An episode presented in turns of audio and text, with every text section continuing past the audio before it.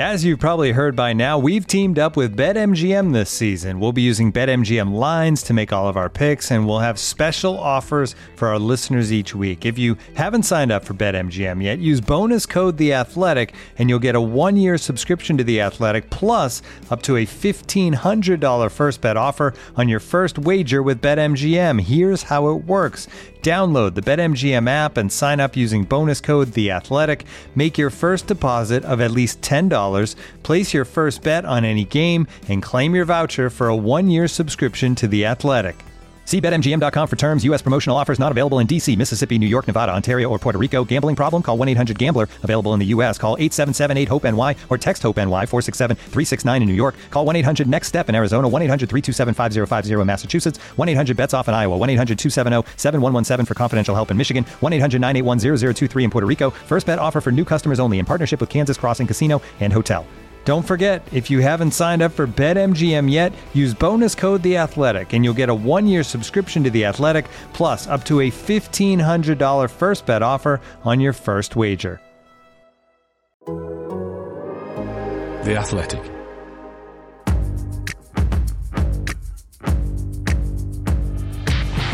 Totally Football Show. Today, blockbuster entertainment at the Etihad as Mahrez attacks and Paris blows up, while at the Bridge it's Werner they're going to score and Havertz they got another yet as Chelsea eventually put Real away. We look ahead to another all-English final, hear about Jose Mourinho's Roman conquest and check out the weekend's fixtures in the Premier League. Plus, into Totally semi-final action. It's all coming up in this Totally Football Show in association with Paddy Power.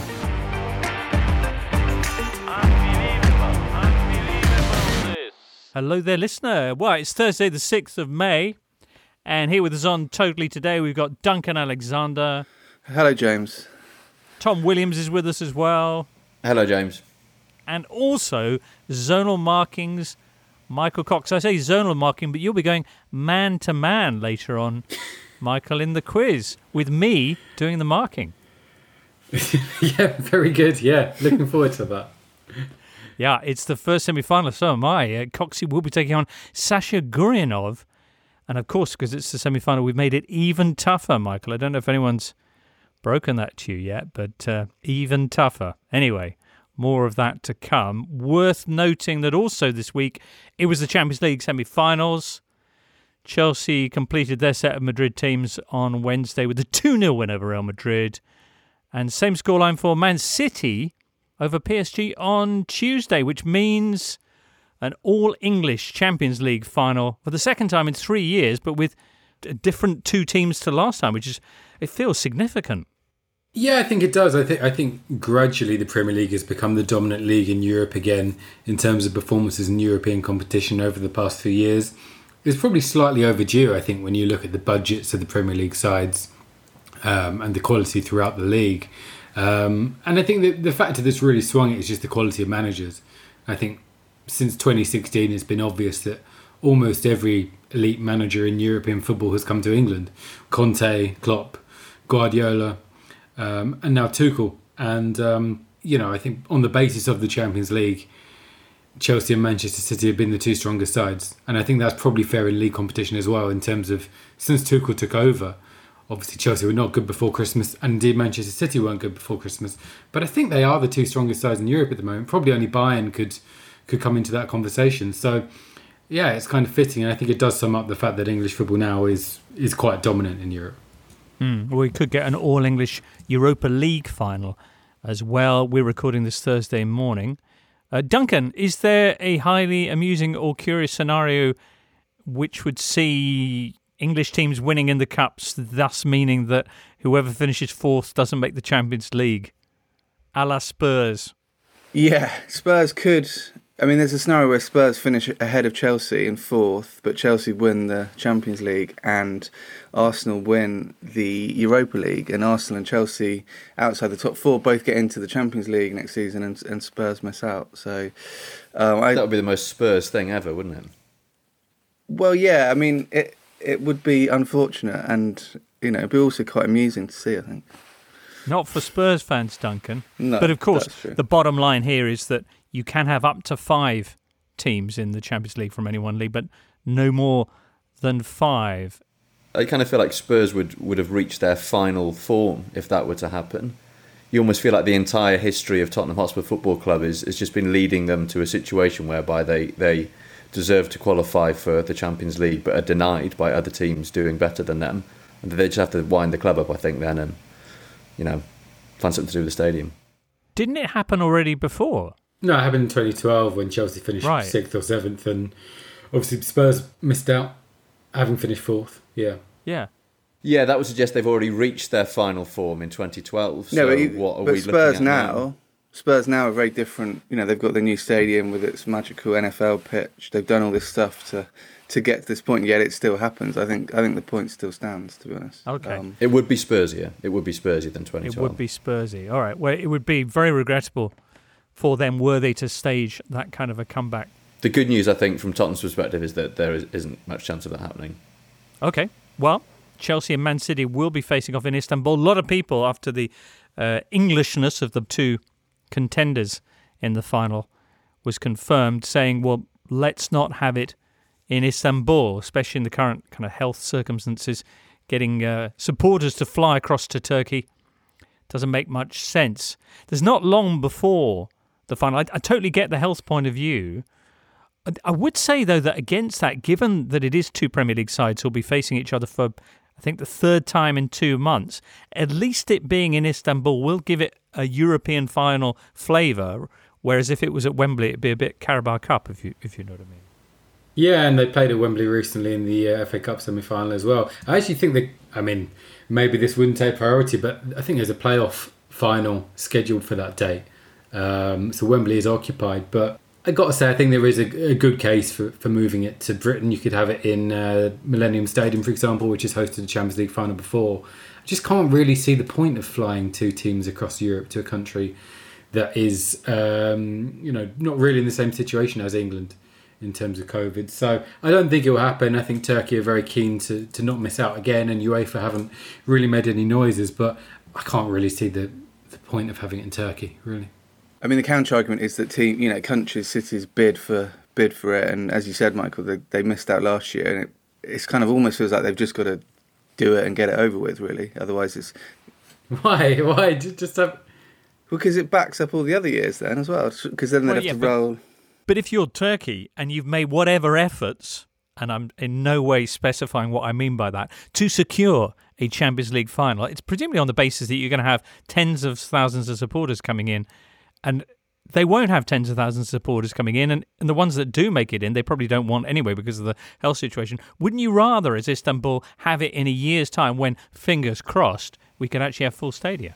Well, they are gonna, they are looking to have some fans in the stadium, though. I think I read this morning that it would be upwards of twenty thousand fans. Um, you know, presumably they would predominantly be local fans. And yes, there are, you know, compelling logistical reasons for, for, for staging the game in the U K, not least from the perspective of Chelsea and Man City fans. But I, I, I feel it would be slightly unfair to deprive Istanbul of this game for the second season running, particularly as it looks like they're going to be able to get some, some fans in the venue as well. All right, then. Let's have a look, then, at how the two teams secure their passage to Istanbul. Champions League semis next. You're listening to The Totally Football Show, sponsored by Paddy Power and part of The Athletic Podcast Network. Kante too short for Nacho, they're in again here, Chelsea. It's Christian Pulisic. And finally it's in!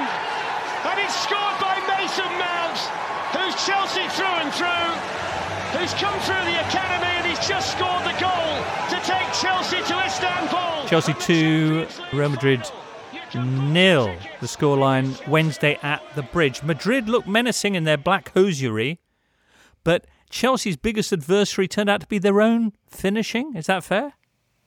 Well, it threatened to be, yeah. There was that spell uh, in the second half where Chelsea created so many chances and really good, clear-cut, gilt-edged chances and didn't take any of them. You know, whether it was it was poor finishing or Thibaut Courtois pulling off a few saves. And, you know, because it's Real Madrid, Um, and, and because they only needed one goal to level the tie, you just thought Chelsea are going to pay for this. So actually, it was there was a form of justice to the fact they got the second goal, because if they'd won that three or four nil, I don't think Madrid could have had any complaints. I mean, it was you know, it was it was a, a tie that felt finely poised for a long time in terms of the scoreline. But there, you know, Chelsea were were were much much better than Madrid, and, and I think finally, you know, that the fact that they ended up getting home quite comfortably, um, you know, reflected that. It's one of those scenarios where fans watch that game, Chelsea fans, and be like, oh, Madrid are clearly going to capitalise on all these wasted chances. But often that doesn't happen, and they, I think, you know, nil-nil would have got Chelsea through, and they almost played like they were trying to get nil-nil. I mean, the gap in X G, three point nine versus zero point five, so three point four difference. That's the biggest ever recorded in uh, in the X G era in a Champions League semi-final one-off game. So, sorry, Duncan, sorry, that was so the gap between the expected goals for Chelsea and the expected goals for Real Madrid was yeah. the biggest that you've ever had in a Champions League semi-final. Yeah. And also, Duncan, can you just clarify when the X G era began, just so that we can really... Um, that will be back to twenty fourteen. I mean, don't you remember? It's been worked up. Yeah, sorry. Um, how, how could I forget? Sky. But yeah, I mean, so it's not an exhaustive list of Champions League semi-finals, but it does show just how dominant Chelsea were in that in that game, in terms of, right. at least in terms of creating chances. But as you say, I think a lot of people are on the edge of their seats waiting for another Iniesta-esque moment to happen, which which only made the feel-good uh, factor uh, that much more heightened when Mason Mount finally did get the second and everybody piled on top of each other. And it was lovely that it was Mason, who does seem to be one of the more likeable people in, in the game. Yeah, and also I think it was it was a goal that, that showed this sort of nascent understanding that is that is taking shape between Chelsea's forward players. You know, Timo Werner's involved, uh, Pulisic is involved, Mount obviously gets the finish in. And I think that that has been a feature of recent weeks. You know, we saw that last weekend in, in the win over Fulham. Okay, it was only Fulham rather than Real Madrid, but there is a complicity between those forward players. And all, although, you know, we tend to think of Werner as being this big flop and, and Havertz as, as being someone who's really struggled to find his feet, we've seen in recent weeks that, you know, those players do seem to be getting on the same wavelength. Um, and yeah, that was that was apparent uh, throughout the the game against Real Madrid. You got Pulisic to, to come off the bench, who, who slots in quite easily. Um, so yeah, I, th- I think it, I think it was quite fitting that that, that they combined for, for the goal that ended up uh, making the victory safe. Will it be Giroud in the final, though? You know, just to kind of not mess about anymore. I, I I doubt it very much. Um, I think he's he's stumbled upon roughly a familiar starting eleven now, hasn't he? He's changed a couple of things. Christensen's come in as the right-sided centre-back. As Piliqueta, I think, in both legs was doing really well on the right. And it's just up front, I think, what, there's probably one question mark. You know, in the front three, Mount's going to start. I think Werner is looking like he's going to start every game.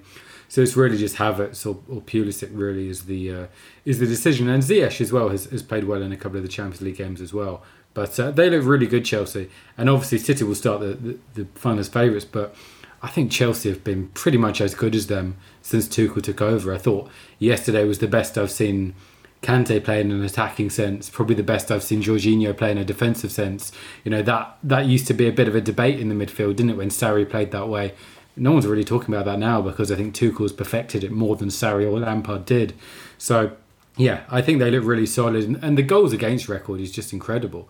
I mean, if you take away that slightly crazy West Brom game when they were down to ten men for long periods, I mean, they've they've conceded something like zero point two goals a game in, in all the other games, which is just incredible, really. eighteen clean sheets in twenty-five games for Tuchel, which, you know, I'm no defensive expert, but that sounds good.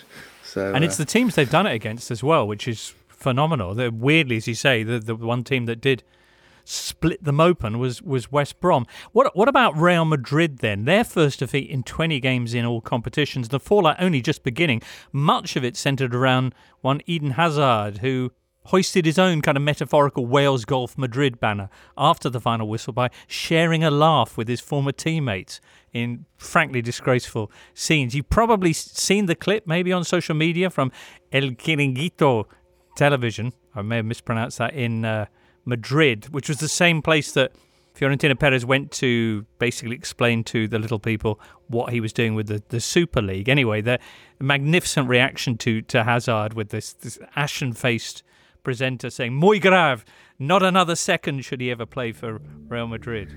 Incredibly doomy, dramatic music as well playing. It's, I mean, it, I'm not saying they were looking for a scapegoat, but it does feel slightly like they were looking for a scapegoat.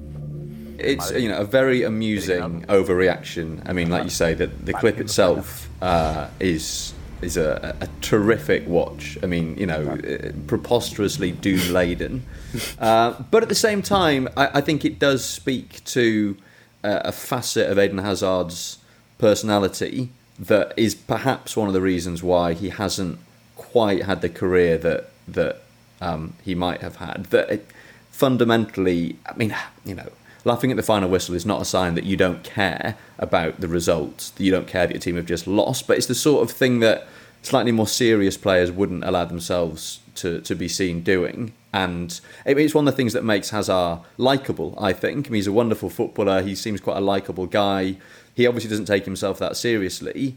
You wonder if he did take himself slightly more seriously, whether he might not have, um, you know, people occasionally asking questions about why he hasn't really fulfilled his potential in, in a way that he might have otherwise done. Well, I think he he's almost like the sort of player that shouldn't have signed for Real Madrid. He at Chelsea, he sort of said that I love football, but you know, it's only a game at the end of the day. That's that's not the attitude you, you kind of take to Real Madrid, where it is, you know, life and death and everything. So, I mean, the the fact is he didn't play well in either either leg, but he's clearly not completely fit either. So, as for Real Madrid in general, does it look like they've got a proper rebuild job on now with uh, all the money they don't have in their bank account? And also UEFA now making noises that they, Juventus, Barcelona and Milan are all facing potential suspensions of up to two years from European competition if they don't hurry up and give up on the Super League business.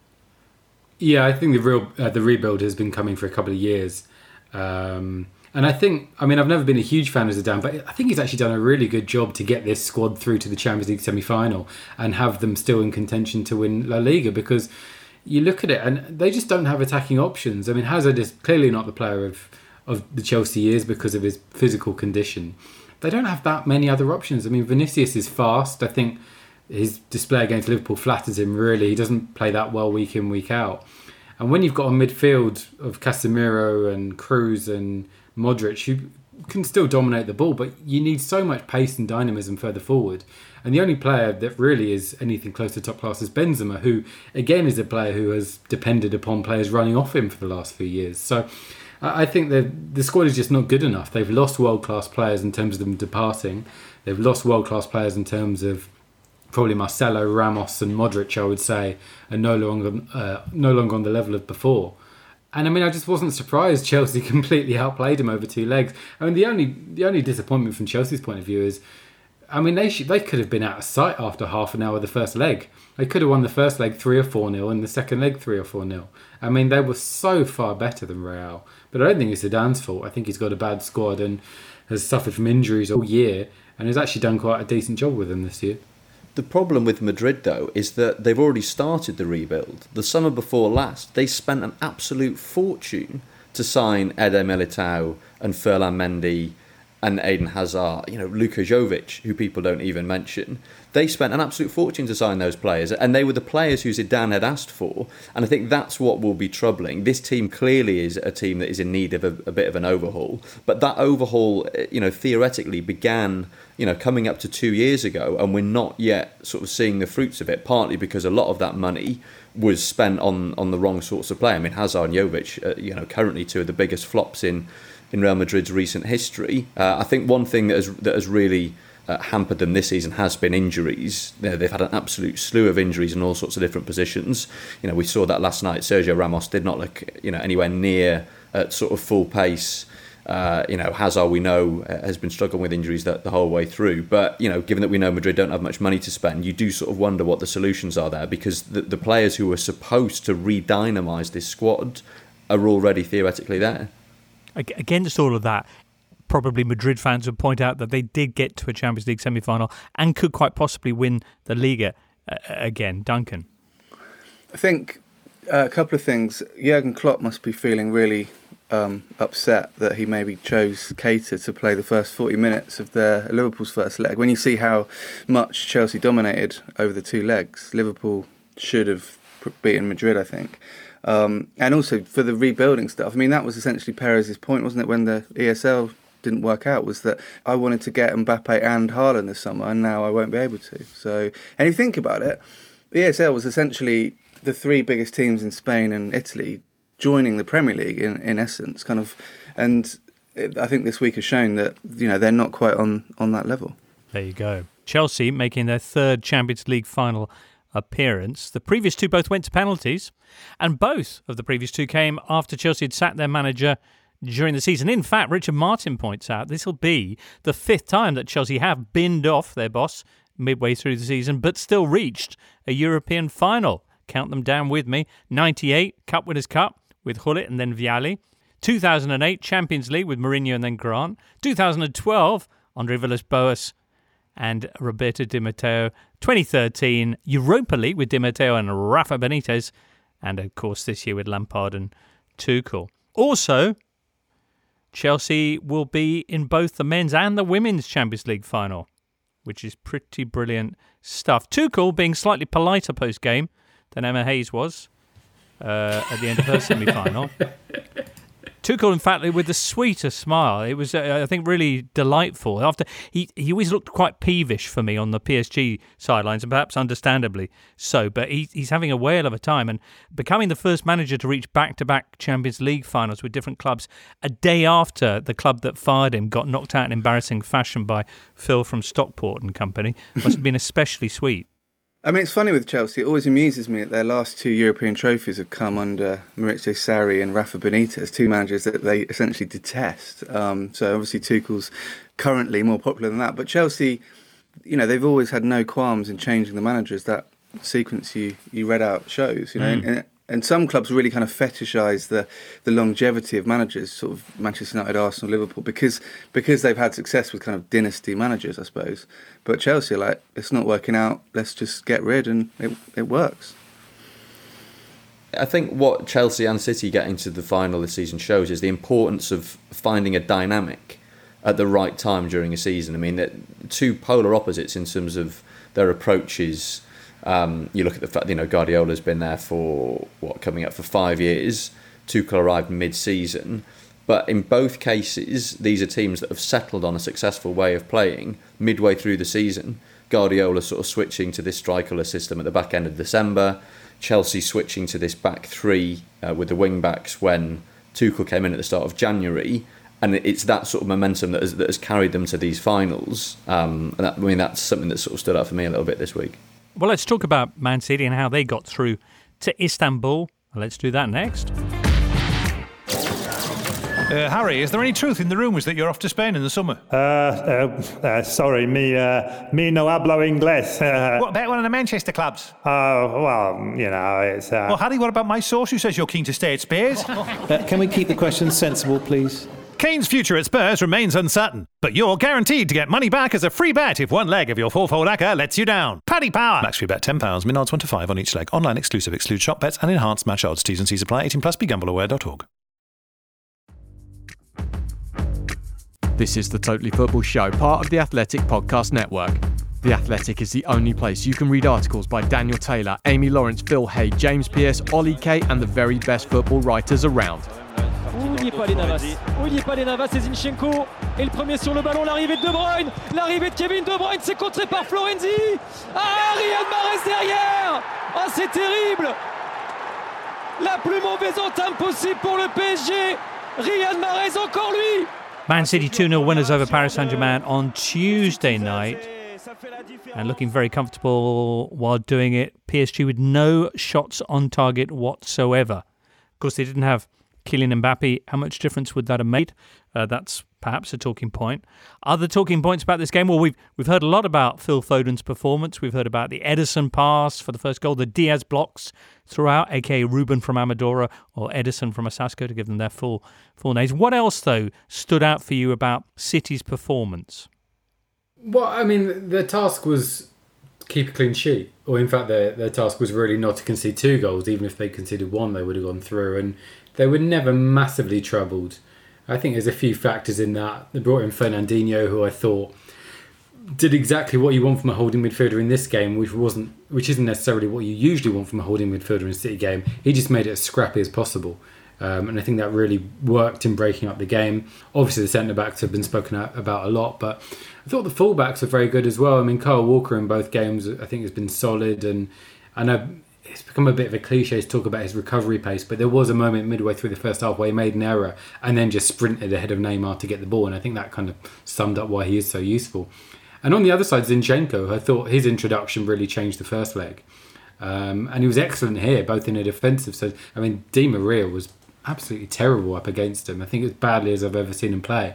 And then, of course, Zinchenko was in a remarkably advanced position to get the long ball from Edison for the for the first goal. I, I must say, I think people have been a little bit harsh on, on P S G. I know they lost their heads at the end, but you can only really analyse the second leg in relation to the first leg. And I thought they were just quite unlucky in the first leg. I thought that was I thought City did quite well to come away with two one from that. I thought that could have been a goalless draw and it would have reflected the game quite well. Um, and then they would have gone to the Etihad with a fighting chance of maybe a score draw. So I didn't think P S G were quite as bad as the scoreline made it look. Um, but overall, yeah, City were the best side over two legs. All right. City looking astonishingly complete. You know, I, it goes back to what I was saying about this this system they found. Um, it, it just gives every single player so many options when they find themselves in possession. I can't think of many examples in, in recent football history where a team has has managed to outnumber their opponents so consistently in so many different areas of the pitch. Uh, and, you know, the principal reason for that is that they're playing with six midfielders and no strikers.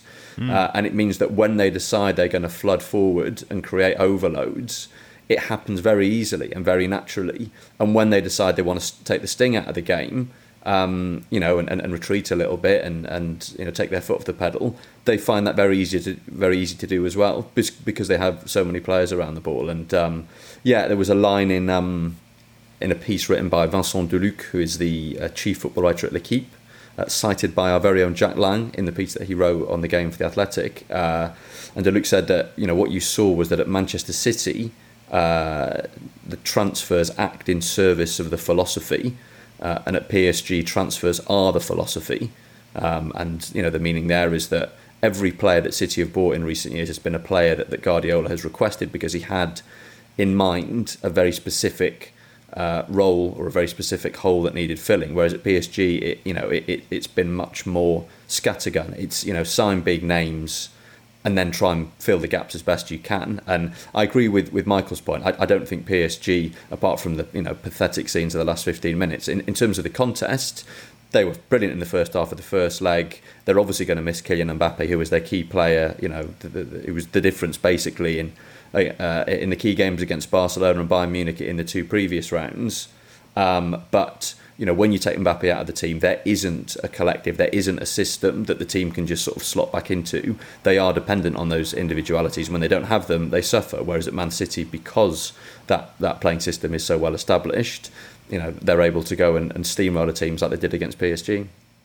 I mean, I think we've mentioned the defence for City, but Ruben Dias, I mean, that was a kind of glamour centre-half performance. There was a couple of blocks he made with his face, and, you know, didn't kind of brushed his hair, but didn't. It was it was very impressive. I mean, that's nine blocks from City in that game is the most they've ever done under Guardiola, which shows the approach that, that Michael mentioned with Fernandinho trying to make it scrappy, but it was the sort of defensive performance you don't necessarily think of when you think of, of Guardiola in the Champions League. And lo and behold, it's got him through to his, his first final for ten years. And the other thing that leapt out to me was just how good Riyad Mahrez was over the two legs and how good N'Golo Kante was for Chelsea. And it's five years now since Leicester won the league. And obviously they were the two, along with Vardy, the two key players. And, um, you know, the ripples of that Leicester title win are still being seen. I think a lot of the E S L stuff comes from, from that season. Um, and it really, the longer time goes on, it feels like that campaign was is more and more pivotal in the kind of, you know, the shape of the, the modern game. Yeah, it's still still a, a victory, that Leicester one, that resonates throughout European football. It was nice to see actually Sampdoria the other day on the anniversary of, of Leicester picking up the uh, the title, saying that Leicester can't comment on this because it was in the it was over the weekend when all that social media blackout was going on. But we'd like to commemorate for them the day they achieved one of the greatest stories we've ever seen in football, which was was nice. Uh, City this uh, Tuesday then with that victory over Paris Saint-Germain, making eleven straight wins in the Champions League, which is the most by any English team in the history of the European Cup or Champions League. And it means also they're one win off equaling the European record, which is held by Real Madrid with twelve wins. Of course, they could do that in the final if they beat Chelsea. What do you think? You've got your Leicester connection there. You've got your Mount v Foden. You've got the fact that Chelsea did beat Man City in the F A Cup semi-final just last month. one nil with a goal from Ziyech. A lot of people felt that uh, Tuchel outfoxed Pep in that cup semi-final. When, I, if I recall correctly, he played with Kepa in goal just to show that he could. What, what did Tuchel do, and is that of any great relevance to the game at the end of this month in Istanbul? I don't think it is of relevance because City rotated a lot of players for that game. I was surprised at the extent they rotated, to be honest. Um, and they're playing each other this weekend, aren't they? So if there's going to be a... Yeah, that, this game will probably be more relevant than the, the semi-final uh, will it, based though? Upon strength of teams. Well, I'm just wondering, will they tweak their tactics? Will they camouflage their stratagems, stick Phony the Keppers war. in goal, exactly, to, you know, confuse the other manager, to throw them off their scent? I kind of feel like City are more likely to heavily rotate than Chelsea because, you know, the, the title is basically sewn up uh, and Chelsea Chelsea's need for points is, is greater than City's. So I suspect it will be... I mean, obviously it's a game that we're going to focus on even more closely because it is a dress rehearsal for the Champions League final. But, you know, I, I think both managers will, will will rotate a bit. And yeah, you, you look back to the, the F A Cup semi-final and it was basically a Man City B team, um, uh, you know, sort of compared to the team that you put out against uh, against P S G. So yeah, I, I'm not sure we can read too much into that. And I suspect we won't be able to read too much into the game on Saturday either. OK, Chelsea have lost four of their last five visits to the Etihad. We'll see what happens in that one. A victory for City will uh, confirm them as Premier League champions for the third time in the last four seasons. But a defeat for Chelsea could have big ramifications for their top four status. We'll be talking about that a little bit later on. Duncan, was there something you wanted to add about this game coming up Saturday tea time? No, I was just going to, looking ahead to the, the final and thinking how you mentioned it. Um, in the intro that, you know, Mount versus Foden, I think, is going to be a narrative that's really heavily looked at. There was a really nice moment when Foden got substituted late on in the game and for Aguero, and he kind of gave him a little grin. And, you know, Foden was a ball boy at, at City when Aguero was in his pomp, and it's a kind of nice little chronological, uh, you know, development. John Sands asks, will Gareth Southgate be excited to see so many of his top young players in the finals of the biggest European tournaments, or worried and how little time he'll ha- therefore have with them before the Euros start? Yeah, the, the latter. I think that's a real big problem, actually. There's going to be such little time between the Champions League final and the Euros. And it's going to be... I mean, obviously, it's been a really congested season anyway, but I think we, we're all going to be talking about who the first-choice eleven is for England, but I'm not sure there'll be such thing as a first-choice eleven for this year's Euros. I mean, with five subs, twenty-six man squads... The format means you can afford to have a couple of off days in the group. Um, and obviously this Champions League final as well. I just think there's going to be a lot of rotation. So, uh, no, I don't think it's ideal for England, that. I think it's a bit of an issue. Well, we've got three weeks between now and Istanbul to talk up that big showdown. And, of course, uh, this Saturday's game to give us pointers. Uh, next up, though, let's move away from the Champions League games and on to the other midweek bombshell. Keep listening for Michael Cox versus Sasha Goryanov in the Inter-Totally Cup, sponsored by Paddy Power. And we apologise for any bad language you may hear.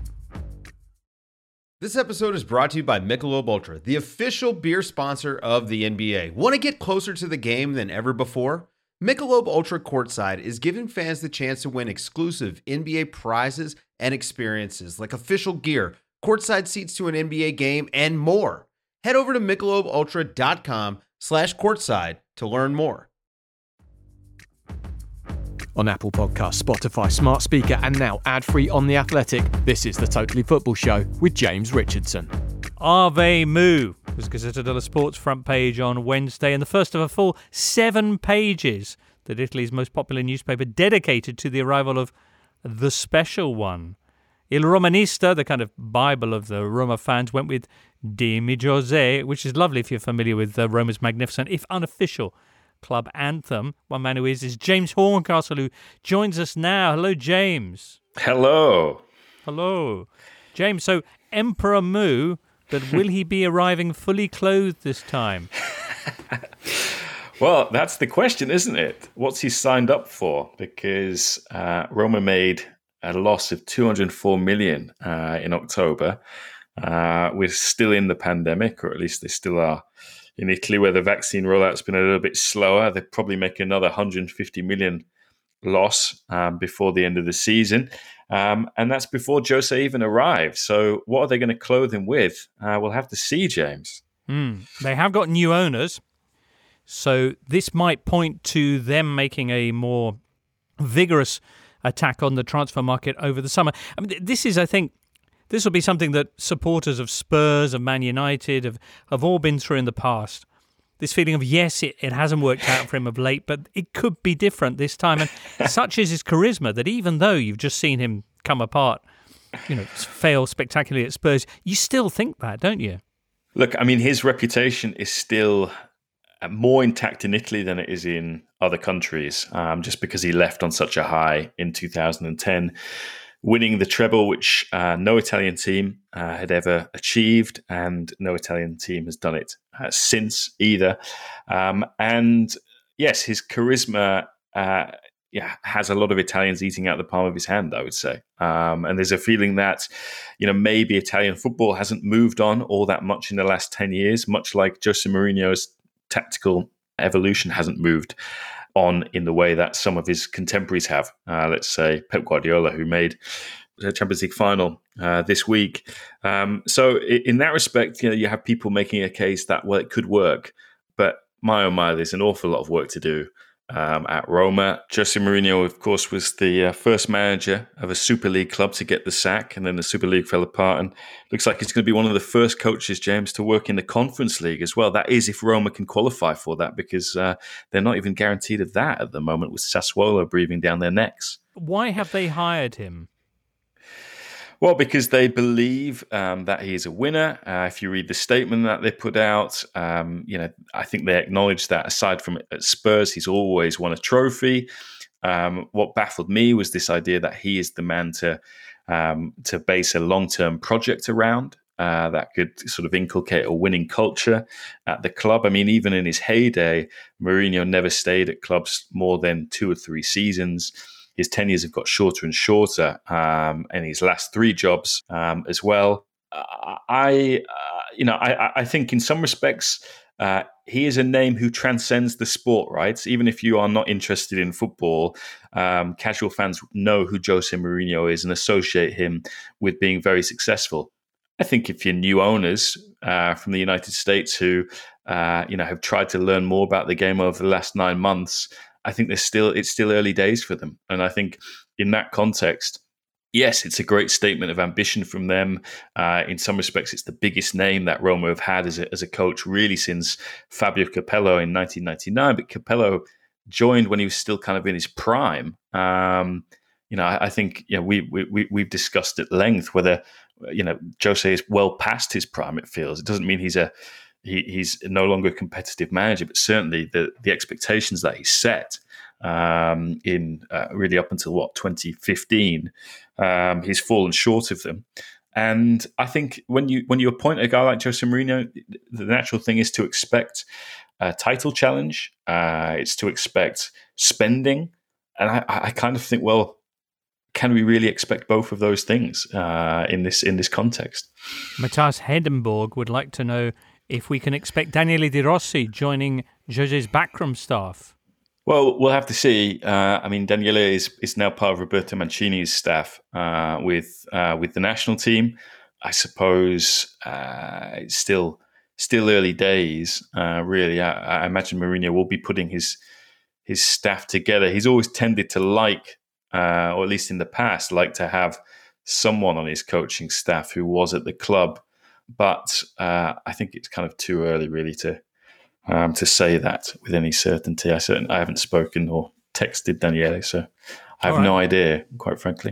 And, and crucially, he hasn't texted you yet either. Which well, I mean, he just done. he has just got out of hospital again. This right. is the other thing from his uh, he had a particularly bad uh, bad case of of COVID nineteen. So Um, again, I think his focus will be on getting healthy, and, and uh, he's doing his coaching badge. He's at Covacciano this weekend doing his, his coaching license. There was, so there was a great picture of him. What what a wonderful shot of the aula, the kind of uh, lecture hall yeah. at Covacciano with Del Piero and Christian Vieri. Yeah, yeah. Bobo is head coach. Uh, uh, I'm not sure. I'm not sure how I, I would feel about that, but um, certainly he does. He's been doing his Bobo T V. After, you know, sort of every Champions League game on Twitch, getting into into the great tactical sort of granular detail that Michael Cox would enjoy with uh, with his fellow panelists, what uh, Nicola Ventola, Antonio Cassano, and Daniele Adani. So maybe that's where he's he's got a real taste for it. All right, nice one. Well, we'll have much more on Mourinho's appointment and all that kind of thing, of course, when we speak to you next, uh, James. In Tuesdays, next Tuesday is a European edition of the Totally Football Show, so Matthias Hedenborg, tune into that one. For now, many thanks, James. We'll catch up with you soon.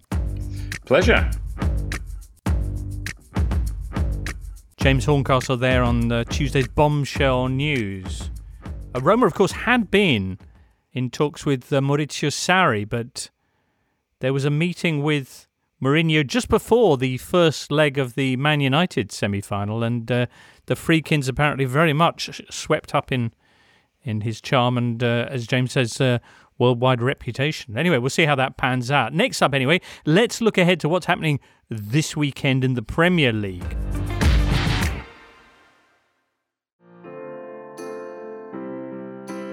This episode is supported by Season three of F X's Welcome to Wrexham. Celebrity owners Rob McElhenney and Ryan Reynolds' small-town Welsh football club has finally been promoted into League Two after fifteen seasons in the National League. Dedicated staff and supporters celebrate the city's return to glory while bracing for the newfound challenges that come with being in a higher division. Will Wrexham A F C stand up to the challenges and rise again into League One? F X's Welcome to Wrexham. Catch all new episodes Thursdays on F X. Stream on Hulu.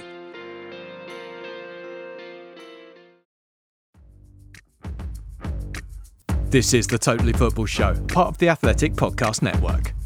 Premier League title could be decided on Saturday tea time. Bottom three by Monday evening. And top four race is pretty much all we've got left for us in these last three weeks.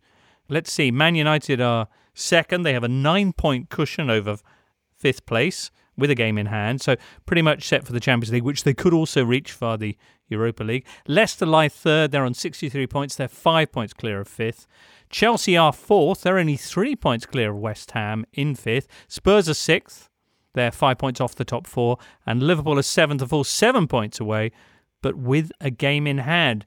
If Chelsea lose at Man City, which is what they often do this weekend, it could get very interesting indeed, because those next three teams are all facing reasonably winnable games. West Ham at home to Everton, Liverpool against Saints, and Spurs with the trickier trip to Leeds. West Ham Everton. Should we start with that? Should be a belter this, no? As David Moyes looks to do the double over his old club. Anyone else excited about this game or not so much? Yeah, reasonably excited about this game, I would say. Um, West Ham, who have the second best home record in the division, and Everton, who are much better away from home than they are at home, um, somewhat inexplicably, given the absence of supporters. You know, we've spoken before about whether West Ham will have the, the stamina to sort of uh, stick it out in this top four race. We know that their fixtures are, are, are favourable. They're also getting players back from injury. We saw that uh, in the most recent win away at, at Burnley. Uh, Mikel Antonio back from his hamstring injury, getting a couple of goals. Uh, Aaron Cresswell back in the team as well. Everton, again, um, I think, what is it, one win in the last six or something like that, and, uh, you know, lost at home to Villa last time out. And because they've had this game in hand for a while, you find yourself looking at the league table and thinking, well, if they win their game in hand and then, you know, things go their way, they could get into that, you know, the, the top five, maybe even the top four picture. But it just, it hasn't happened. I suspect uh, that, that, the yeah, the chances of them finishing the top four probably vanished quite a long time ago. Um, but yeah, you know, a, a team who can who can cause problems on the day. So it should be uh, should be, should be an interesting game. Well, what about Liverpool and their game in hand? They're taking on Saints. Uh, in the reverse of the fixture that saw Ralph Hasenhüttl in tears back at the start of the year, fourth of January, when his Saints beat Liverpool. Back then, it was a Liverpool team who were on top of the Premier League. Since then, Saints have won only two of the following sixteen Premier League matches. Crikey. that'll bring a tear to his eye in an entirely different sense. It was it was a very striking scene, that, wasn't it? Him down on his haunches, blubbing, you know, from the emotion of it, uh, back on the fourth of January. Yeah, it was um, it was strange, given he's a man who suffered two nine nil defeats and taken them on the chin. Um, but, but yeah, I mean, obviously, obviously, Hasenhüttl was the uh, the Alpine Klopp, but it's an interesting game this, because both managers this season have probably probably realised that their their approach and their squads have maybe come up a, to a certain point in their development or evolution that that probably necessitates some fairly big changes this summer. So I don't know what the COVID restrictions mean for, for managers sharing red wine in in the traditional way after games, but you'd imagine they would have quite an interesting chat after this match. In the pantheon of surprising emotional kind of moments in football, where would you put Hasenhüttl at St Mary's that time? Is it is it up there with Juninho and Borough's relegation? Is it does it have the same emotional sting of Gaza in, in, in the nineteen ninety semi-final? Well, if if we're judging it in terms of how surprising it was, it's got to be right up there, because it, it you know, you would expect someone to cry uh, in Gaza's situation mm. or Juninho's situation, not so much in Hasenhüttl's situation. It reminded me of a, a post-match interview that that Jordan Ayew gave when he was playing for Sochaux, and I think they were having a bit of a tricky season, and they'd recently appointed Hervé Renard as head coach, and he'd sort of turned things around. And Ayew was asked after, I think he'd sort of scored a late winner or something, and he was asked after the game, you know, what, what the coach had come in and changed, and he sort of talking, you know, started talking about, you know, how, how he'd had a big impact and what a great guy he was to play for. And then he just started crying. Just the emotion of it all sort of, like, consumed him. Le coach, il me fait beaucoup confiance, mais je dois le rendre sur le terrain. J'ai pas beaucoup de chance d'avoir un coach comme ça, mais faut que je le remercie. Merci, Jordan. I think one of the things is when you when you just had ninety minutes and you're you're physically drained, but also mentally drained uh, from that kind of thing, it, it it must mean that your emotions just come tumbling out sometimes. I'm surprised it doesn't happen more, to be honest.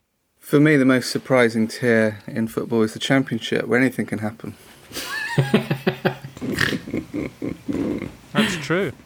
Slight tangent, but speaking of surprising tiers, does, does anyone watch the Great British Throwdown? So what, the Great British Throwdown? It's called the Great British Throwdown. I think that's like a pottery term. And there's this, and yeah, there's this throwing. Judge. When you throw a pot, it's not kind yeah, of... Yeah, there you go. You throw a pot. And there's this judge, and he's like, you know, I don't know who he is, but he's some, you know, I assume he's perfectly well qualified. And often when he's asked to judge something, he'll be looking at like a piece of pottery, and he'll be like, you know what? I really like this bowl. And it happens in every single show. I'd look channel is this? I think it's on like Sky Arts or something like that. Right. I mean, any programme with Great British in the title for me is already off, off to a winner, but Duncan. It's the most surprising news about a Potter since Brighton's X G. I've heard this. Okay, very much on message. Thanks, Duncan, for that. Back to the Premier League we go.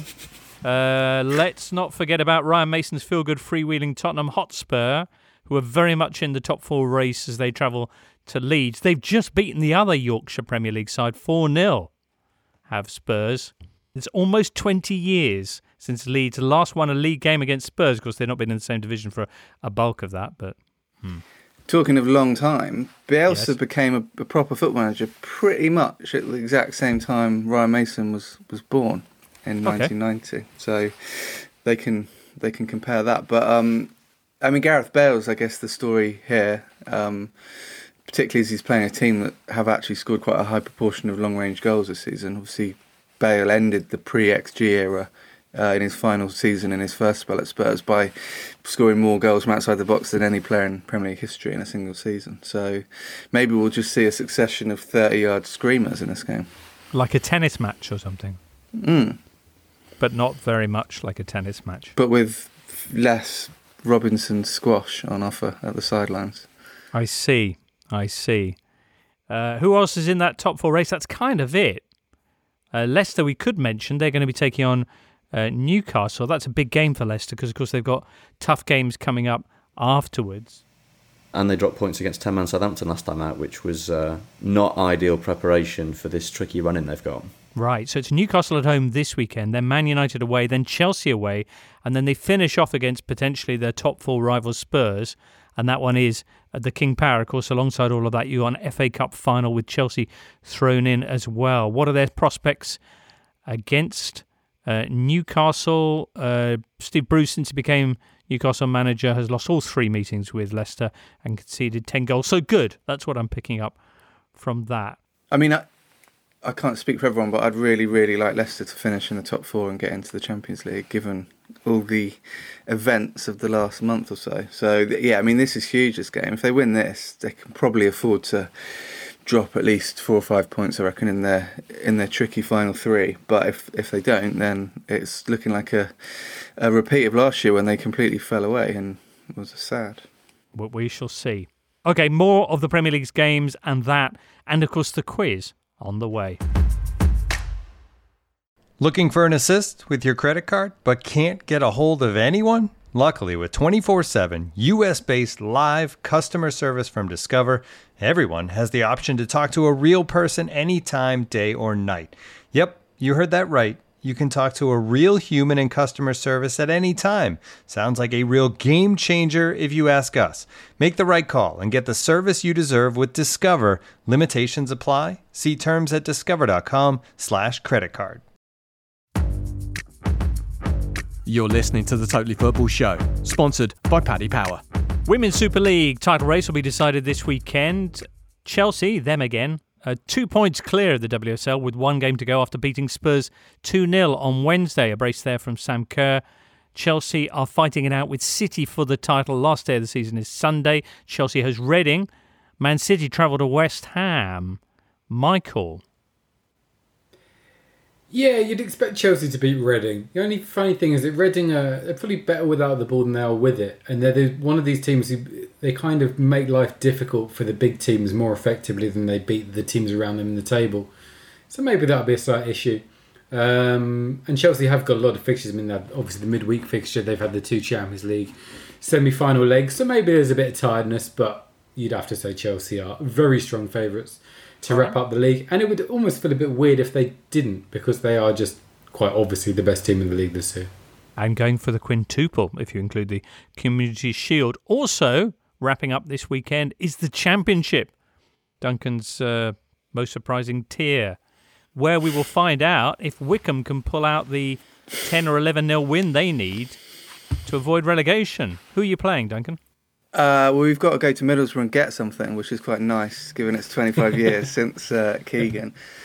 Um, but with Sheffield Wednesday playing Derby, who we mm. need to overcome both of those, we need a, a, a low-scoring Sheffield Wednesday win, and then Wickham probably need to win by at least twelve goals. Okay. Has that happened before? Yeah, not since the nineteen twenties or something, so it doesn't seem likely. But to be honest, if you'd have told me in those heady July days last year when Wickham got promoted to the Championship that we still wouldn't technically be down with one game to go, I'd have been extremely surprised. So I think that's a, it's a minor triumph, really. OK, that's a nice positive attitude to have. As you mentioned, uh, Wayne Rooney's Derby County with that huge relegation playoff with Sheffield Wednesday also on this final weekend. Uh, could also be the weekend that the Championship finds out for certain who'll be joining them from the Premier League. Uh, Fulham against Burnley on Monday night could seal the fate of the Cottagers. They're nine points from safety. West Brom, who are ten points off, will be facing Arsenal on Sunday. Uh, if if they do both go down in this round of action, this will be the earliest that all three relegation places have been decided in a Premier League season after thirty-five rounds, effectively. It's, it's not a season that's been known for kind of quality throughout. I think a lot of people would say that it's been quite a mediocre season in terms of teams' performances. So how bad are these three then that they have been far and away the worst three and able to be confirmed as going down so early? I mean, they're not the worst teams ever, but I think you, you could combine a good team out of the three relegated teams or that look like they're going down. I mean, Sheffield United are pretty resolute. They've obviously lost, set a new Premier League record for defeats by a single goal. Um, West Brom, surprisingly, recently have been pretty good going forward, and Fulham have been largely defensively secure for most of the season, which again is not typical of Fulham when they come up and, and go back down. But it just, you know, they've kind of been hamstrung slightly. That I think the two other teams that were their rivals, Newcastle and Brighton, both do have weaknesses, but they also have strengths. So Newcastle can pick up wins with, you know, like Saint Maximin t- changing a game, and, and Brighton, as we've discussed at length, are a much better team than their league position would suggest. So I just think that the the rest of the league was, was too good for the, the three that went down, or will be going down. Right, which is how you'd want it. Uh, it yeah. It, if they go down, West Brom, uh, as we say, Sunday against Arsenal, which is neat because it was Big Sam who'd said that Arsenal were in a relegation battle. Do you remember early in the season when they were struggling a bit? Also, Arsenal fans have had long-standing issues with, with Big Sam, and obviously mm. he's had this moniker of the manager that's never relegated from the Premier League. Well, I think if he does it at Arsenal, then that that's a bittersweet moment for uh, for Arsenal fans. I mean, it's weird. This game, you remember the reverse fixture was a pretty good game. It was in like driving snow at the Hawthorns, which probably will happen again looking at the weather this week. Yeah. So, um, but yeah, I mean, it's going to be funny to see how Sam spins it. I mean, I'm I wouldn't rule out him resigning on eighty-five minutes if they're like two goals down, just to say that technically he wasn't manager when they went they got relegated.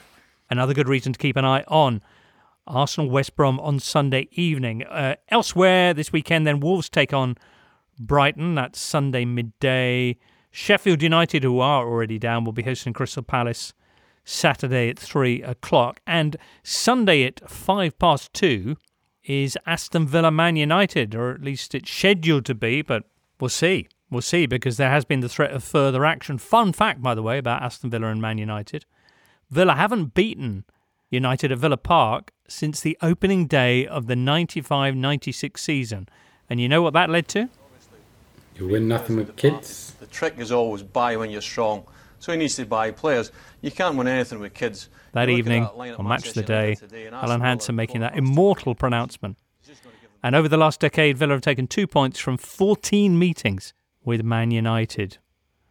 They've also got a game, Man United, of course, on Thursday, when the clash that got postponed because of the fan demonstration at Old Trafford last Sunday has been rescheduled, meaning they got a pretty interesting run of games, four matches in eight days, with the game against Leicester on Tuesday and then this Liverpool game on Thursday within less than fifty hours of each other. Crikey. I mean, it reminds me, I think I've said this before, but it reminds me of the time quite a while ago where A C Milan rang up Opta to say, um, we've got a game on Sunday, then another one on Tuesday, and then one on Friday. Is this a world record? And we were like, no. But, you know, there's various examples of teams playing for like six days in a row in the in the old days and stuff. So. What about two games in a day?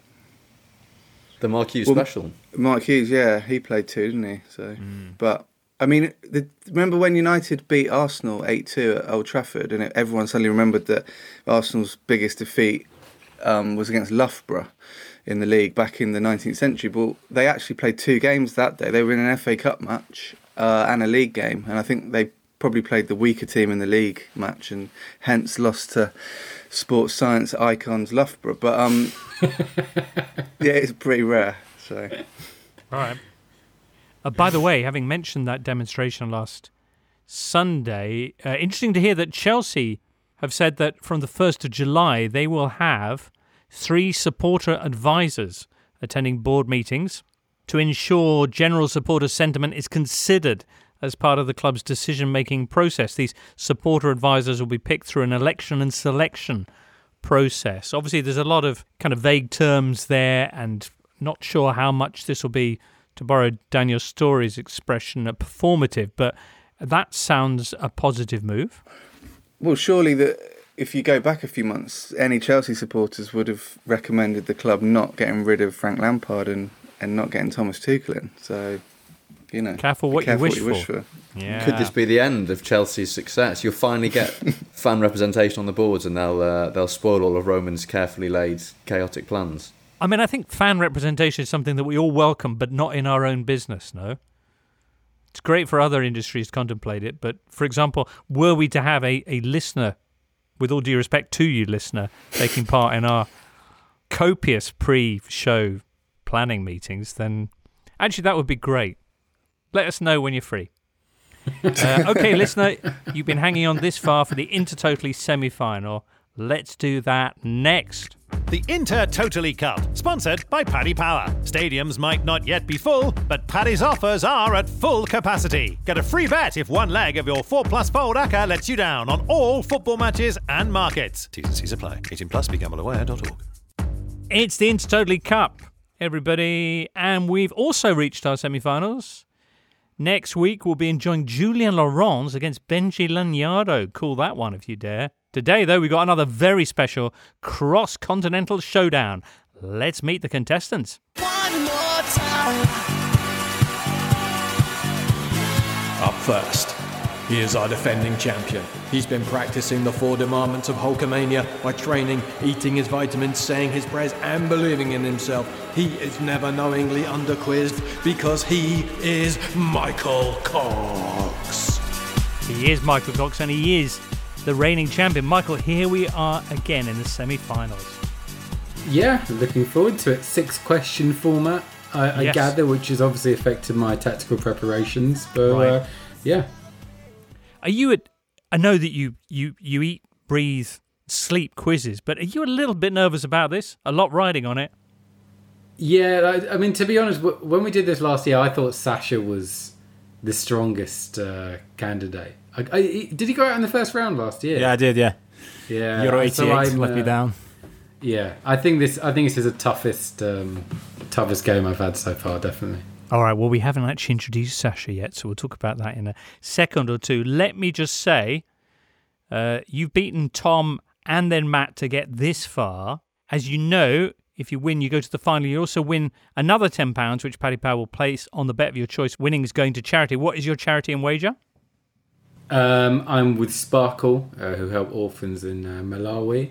The bet went quite well last time. I went for Sheffield United to win against Brighton, which was a bit of a random one, but it worked. Uh, this time, another slightly outside bet, but I'm going for Rennes to beat P S G because Rennes are in good form, and P S G, I thought the way that they ended that Champions League game maybe uh, will carry over into their weekend encounter. All right. It's not like P S G to lose their heads like that, but I know what you mean. Well, we'll, we'll, we'll tally up your winnings so far at the end of the, the competition, but right now, let's meet your opponent. And his opponent. He is the rah-rah Rasputin of the Inter Totally and refuses to be beaten. From Liverpool via Leningrad, he is the cold warrior Sasha Goryanov.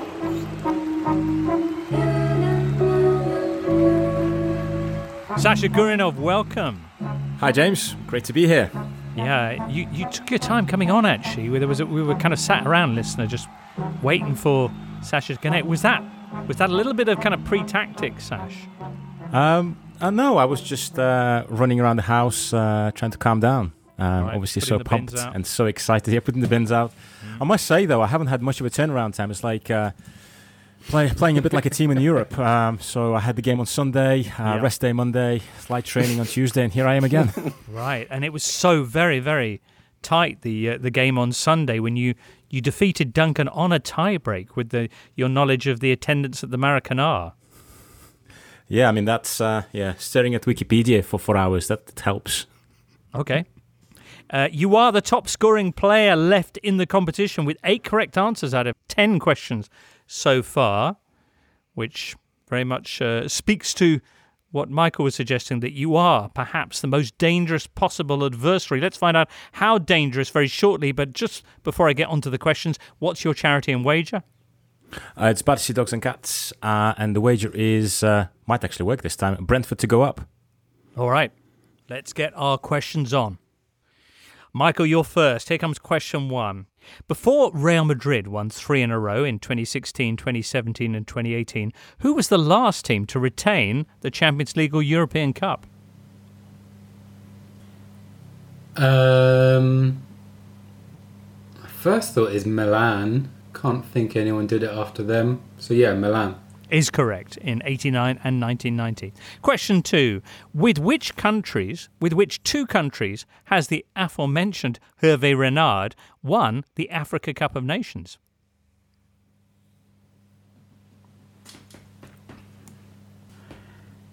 Uh, Zambia, and it was one of the big ones. I think Ivory Coast. Oh my goodness. He's correct. Wow. Question three. Which competition have Johan Cruyff, Sven-Göran Eriksson, Otto Rehhagel, Alex Ferguson and Giovanni Trapattoni all won as managers? They've all won this competition. Johan Cruyff, Sven-Göran Eriksson, Otto Rehhagel, Sir Alex Ferguson and Giovanni Trapattoni. It's quite a hard question, isn't it? Um, I guess it must be the Cup Winners' Cup. You and your guesses, Michael. That is correct. Three out of three so far. On to question four. What is the next stadium in this sequence? The Camp Nou in Barcelona, the Atatürk Stadium in Istanbul, the Luzhniki Stadium in Moscow, the Allianz Arena in Munich, and what's next in that sequence? Could have them again. Of course. The Camp Nou in Barcelona, the Atatürk in Istanbul, the Luzhniki in Moscow, and the Allianz Arena in Munich. What links those stadiums and what would be the next venue in that sequence? So it's English Champions League successes. Um, the so that would be Liverpool. They've won it in Ukraine. Michael, they won it at the Wanda Metropolitano. Ah, they lost it in Ukraine, didn't they? Lost it in Ukraine. Stupid. Have you lost it yeah. on question four? Let's find out as we move to question five, which is which England manager first named David Beckham as captain? Uh, Peter Taylor? Is correct. Straight back up the other end and in the back of the net. Question six then. This is the new feature of this semi-final, a sixth question. Three Premier League clubs have appeared in the Champions League proper, not qualifiers, but the actual body of the tournament, in just one season and one season only. Leicester City and Blackburn are two, but who are the other ones?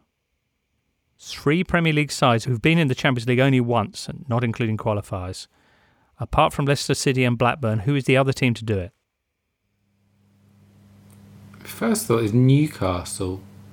Um, but I feel like they've probably been in it more than once. Yeah, I'll go for Newcastle. It's Leeds United, Michael. Yeah, silly guess, yeah. Silly guess. So there you oh, go, well. four out of six. How do you feel about that? Annoyed, really annoyed with the um, Liverpool one. Mm. I mean, credit the for Ukraine. Working out the connection, but yes. Yeah, that's a pain. Was that Cox's Loris Karius moment, perhaps?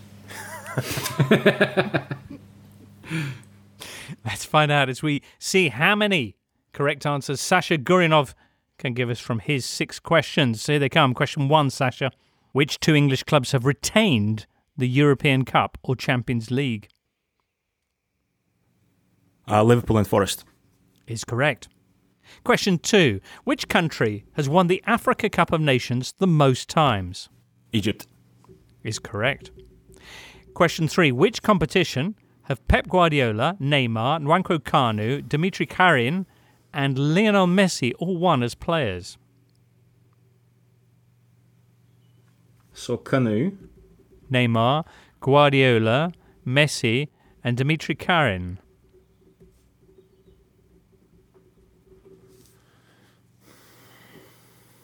Oh...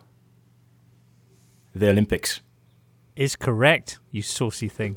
Question four. What is the Estadio Jornalista Mario Filho better known as? Oh, Estadio Jornalista Mario Filho. Oh, it's the Maracanã. It is. You're level with Michael. This for a place in the final. Question five. Which team was David Beckham playing against when he injured his metatarsal, putting his participation in the two thousand two World Cup in doubt? Turkey? No, he was playing for Man United against Deportivo La Coruña. Oh, yeah. Sasha, this next question to avoid a tiebreaker and go through. Question six. Which Spanish team has only appeared in the Champions League proper once, but reached the quarterfinals in that one season? So Spanish team once and reached the quarterfinal. Hmm.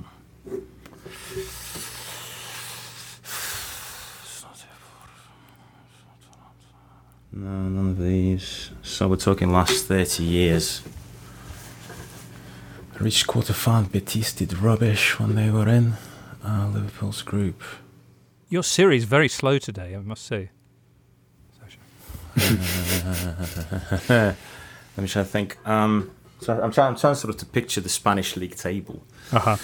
and see who's in there. So Depor have been there a few times, and right. they went down. I might have to hurry you along, Sasha. There's a lot of teams you could name. Quarterfinals, quarterfinals, in the one appearance. Do you have an answer for us, Sasha? Villarreal. It's th- incorrect. It's Malaga. Oh, no, I wasn't getting that. No. Okay, then. Okay. Oh, what drama. Yeah. What drama? Drama, spelt T I E dash breaker. Mm-hmm. thirty-two teams. Here's your question. Are you ready, Michael? You ready, Sasha? Nearest answer texted to me will earn that place in the final. thirty-two teams competed in the twenty nineteen twenty twenty Champions League proper. That's from the group stages on, playing in total one hundred nineteen games. How many goals were scored in those matches? Ah. Okay, I'm going to send it now. Okay, and the answers are in. Michael Cox has gone for three hundred seventy-seven. Sasha Goryanov has gone for three hundred forty-five. The answer, the total number of goals scored in those one hundred nineteen matches in the twenty nineteen twenty twenty Champions League season, is three hundred eighty-six. Michael, you're in the final. Phew. That was, that was nerve-wracking. It certainly was. I mean, it was for all of us, but particularly for you. Sasha, you came so very, very close again. Yeah, those last two uh, questions in the round, um, I, yeah, I couldn't. Re- I didn't really know them. I was trying to work them out, but yeah. Once again, Michael, you were able to find the answers even when you didn't know them. It's singular your ability to conjure up the facts. Yeah, and yet missed that Liverpool one, which seems quite obvious because I, I know that they played Spurs in Metropolitano. Weirdly, my, my first thought of Liverpool in a Champions League final was a video of a lot of their fans singing along to Dua Lipa, and I was trying to work out what venue Dua Lipa was in. Right, um, that was in which, Kiev, yeah. Yeah, which seems a strange go-to one rather than, you know, the first-minute penalty. But, uh, yeah, good good questions, I must say. I enjoyed it. Okay, well, we'll find out next week if you're going to be facing Julian Laurens or Benji Laniado. Any preference? Um, Benji, Benji looks very strong, I must say. So, um... yeah, I think he's the he's the the favourite, I would say. Okay. Well, we'll see how he gets on against a Parisian in a semi-final, which doesn't bode well for Julian Laurens, of course. But that's coming up in Totally Football Show next week. Sasha, thank you so much for being with us, and congratulations on a terrific performance to reach this semi-final. We'll, we'll see you again soon. Woo and indeed who, Coxie. We'll see you once again in the final of the Inter Totally Cup. And if Michael's bet that Rennes, or is it Rom, will beat P S G this weekend is the sort of thing you want in on to, it's priced at seventeen to five at paddy power dot com or the Paddy Power app. Odds are accurate at the time of recording, it's over eighteens only, and please, please, please, gamble responsibly. And that brings us to the end of today's Totally Football Show. We return on Monday morning with our reaction to all the weekend and that. So do hope you'll be joining us uh, then. There's loads of other Totally out there at the moment. You've got the Offside Rule W S L edition, which will be counting down to the season finale. Also, of course, Totally Football League show, counting down to the end of the championship, and so much more. For now, many thanks to Michael and Sasha and Tom and Duncan and James Horncastle earlier on, and producer Charlie and you, listener, yes, you. We'll see you Monday. Have a great weekend. You've been listening to the Totally Football Show, part of the Athletic Podcast Network. Keep up to date with everything Totally at the totally football show dot com and follow us at The Totally Show on Twitter and Insta. Check out all of The Athletic's football podcasts on Apple, Spotify and all the usual places, or listen ad-free on The Athletic app. The Totally Football Show is a Muddy Knees Media production and sponsored by Paddy Power.